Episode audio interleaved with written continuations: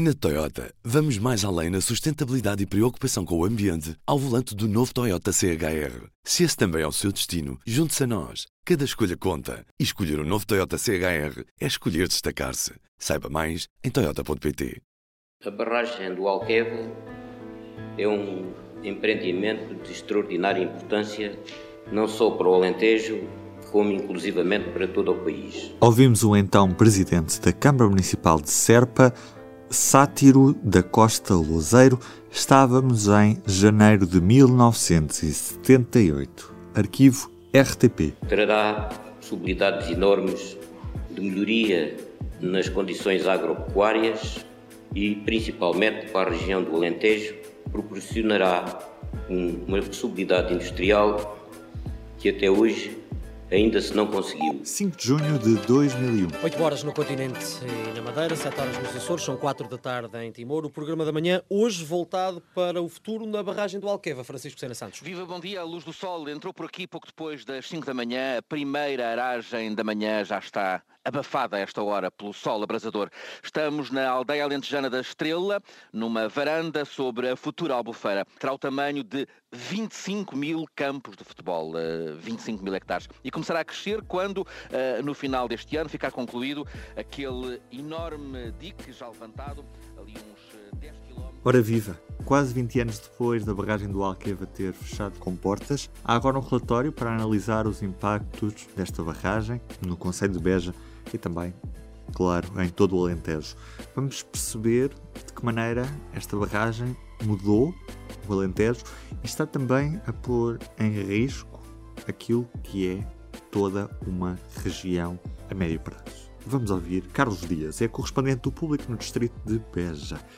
Estou sim. Viva Carlos, Ruben Martins, do Áudio do Público. Olá, como está? Viva, Tudo muito bem? prazer. Nunca tínhamos falado, certo? Foi a, é a primeira vez. Eu acho que não. Então, uh, uh, Carlos, que relatório é que é este? Bem, esse relatório tem, tem sempre uma história, é, com todas as, eh, as coisas que são realizadas nesse âmbito, tem uma história por trás. Surgiu numa altura em que a região se começou a movimentar de uma forma crítica e até por vezes exacerbada relativamente à, à proliferação de olivais e amendoais nos sistemas intensivo e superintensivo. O mal-estar era geral, não havia reunião de Câmara, não havia Assembleia Municipal, não surgissem pessoas a contestar a maneira eh, descontrolada como os olivais cresciam e ocupavam terrenos que nunca tinham recebido uma, qualquer tipo de agricultura, portanto, zonas protegidas, e isso, eh, a Assembleia Municipal tomou a decisão de eh, elaborar um relatório,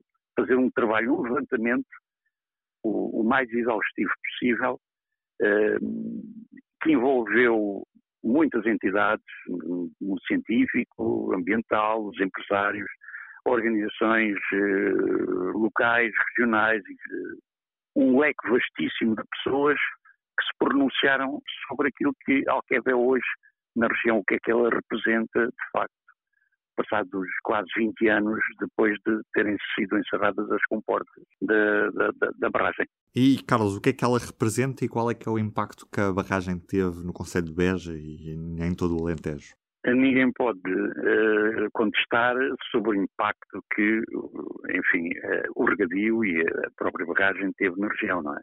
Primeiro, a própria Alfeira, que é extensíssima, uh, costuma dizer-se que é o maior lago artificial da Europa, não corresponde à verdade, porque há outras, outras reservas de água artificiais que são mais extensas que o de Alqueva, mas isso também é um pormenor que não interessa. O que é um facto é que o regadio, depois de um início algo uh, atribulado, que não aparecia ninguém, ou praticamente ninguém, para, para fazer uso de água para, para rega, portanto, o sistema de regadio estava por preencher, começaram a surgir uh, uh, empresários espanhóis, agricultores espanhóis, que trouxeram para Alqueva o olival em modo intensivo, numa primeira fase, e depois, passados anos, o superintensivo. E é só para dar uma ideia, enquanto o intensivo significa a plantação de cerca de 280, 300 árvores por hectare, o superintensivo pode chegar às 2 mil.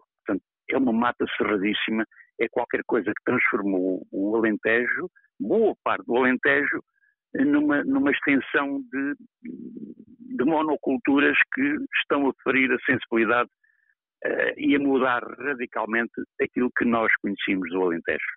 Esta foi, de facto, esta, uh, a mudança brutal que aconteceu hum, de há cinco anos para cá e que prossegue sem que ninguém tivesse sido ouvido, as pessoas são confrontadas com a plantação de olival e de amendoal ou de vinha, mesmo até à porta de casa, não é exagero dizê-lo assim, porque isto é um facto. Depois isto implica, é um sistema cultural que implica desinfecções massivas por causa das pragas, e depois vão os maus cheiros e os gases uh, de, de, da desinfestação uh, vão para a casa das pessoas, afetam as pessoas, afetam os animais, causam uma qualidade de vida que não é melhor para nas zonas rurais, quando toda a gente pensa que viver no interior do Alentejo é uma maravilha, que temos à nossa volta apenas a natureza no seu melhor. Isso deixou de ser verdade. Infelizmente, é esta a conclusão que se pode retirar daquilo que tem sido o projeto Alqueva enquanto empreendimento que uh, apostou unicamente nas monoculturas do olival e, e do amendoal, vinha, embora também haja outras culturas, cerca de, acho que 40 culturas, mas variedíssimas. Mas essas culturas ocupam uma área pequeníssima relativamente ao olival e ao amendoal, que hoje já vão nos 80% da área regada. O 80% da alqueva só são olival e amendoal, praticamente. Fala-se do risco da saarização do, do Alentejo. O que é que isto representa na prática? O que é que isto vai representar para as populações? Quando se fazem plantações em regime superintensivo e intensivo, isso vai exigir do solo, do terreno arável, não é? Eh, um contributo cada vez maior. Vai-se exigir ao solo, à terra, que dê um contributo maior e mais acelerado para que as árvores produzam. Quanto mais concentrada é a produção, obviamente mais é exaurido o solo de, dos seus nutrientes. E isto eh, acontece, e aliás, e há observações que já foram feitas, avisos e alertas que foram lançados, porque uh, os nutrientes no solo do Alentejo estão cada vez mais reduzidos. Ora bem, como o solo não tem nutrientes à altura para alimentar este tipo de culturas, o que é que acontece? São, são lançados uh, fertilizantes uh, químicos que, para compensar aquilo que o solo não pode dar. Isto acaba com a rega que é feita uh, com intensificação agrícola e depois o que aconteceu agora com estas chuvadas ficou patente como há um alinhamento das oliveiras ou dos amendoais uh, que não tomam em linha de conta uh, a curvatura do, das as linhas de curva do, dos, dos cabeços e das, das elevações de terreno, acaba por, nas alturas de maior enxurrada, transportar para as partes mais baixas, sobretudo as linhas de água, a terra arável.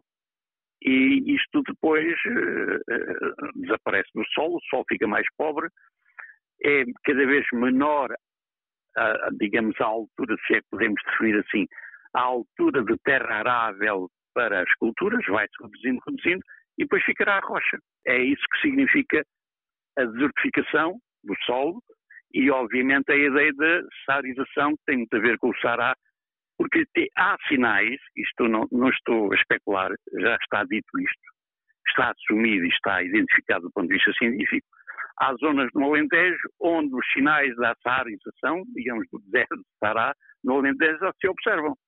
Não é uma coisa que venha de um ano para o outro, mas nisso, no espaço de 70 anos, isso pode acontecer se as coisas continuarem desta forma. Portanto, a saarização tem esse propósito de alertar para que a questão relacionada com uh, o desaparecimento do sol arável, não é? Pode conduzir o Alentejo a uma situação de descontrole absoluto no prazo de 20, 25 anos porque é, o espaço de tempo que os empresários que neste momento investem no Alentejo uh, assumem nos contratos de arrendamento que têm com os proprietários das terras, que deixaram de ser compradas terras. Este é um sinal claro de que alguma coisa está a mudar. Se ninguém compra terras, é porque alguma coisa pode acontecer no espaço de 20, 25 anos. No sentido de elas deixarem de ter préstimo, não é? Uhum. Carlos, um grande abraço. Eu, um abraço, obrigado, um abraço, obrigado, bom dia. Quer antecipar os desafios deste ano? Desde o contexto macroeconómico à transformação digital, da edição genética à justiça social. Inscreva-se no curso 2021 Oportunidades, Desafios e Prioridades. Uma parceria público e Porto Business School. Aproveite uma das vagas limitadas com desconto para assinantes e alunos. Saiba mais em público.pt barra Academia P barra curso 2021. E do P24 é tudo por hoje. Eu sou o Ruben Martins. Até amanhã. O público fica no ouvido. Na Toyota, vamos mais além na sustentabilidade e preocupação com o ambiente ao volante do novo Toyota CHR. Se esse também é o seu destino, junte-se a nós. Cada escolha conta. E escolher o um novo Toyota CHR é escolher destacar-se. Saiba mais em Toyota.pt.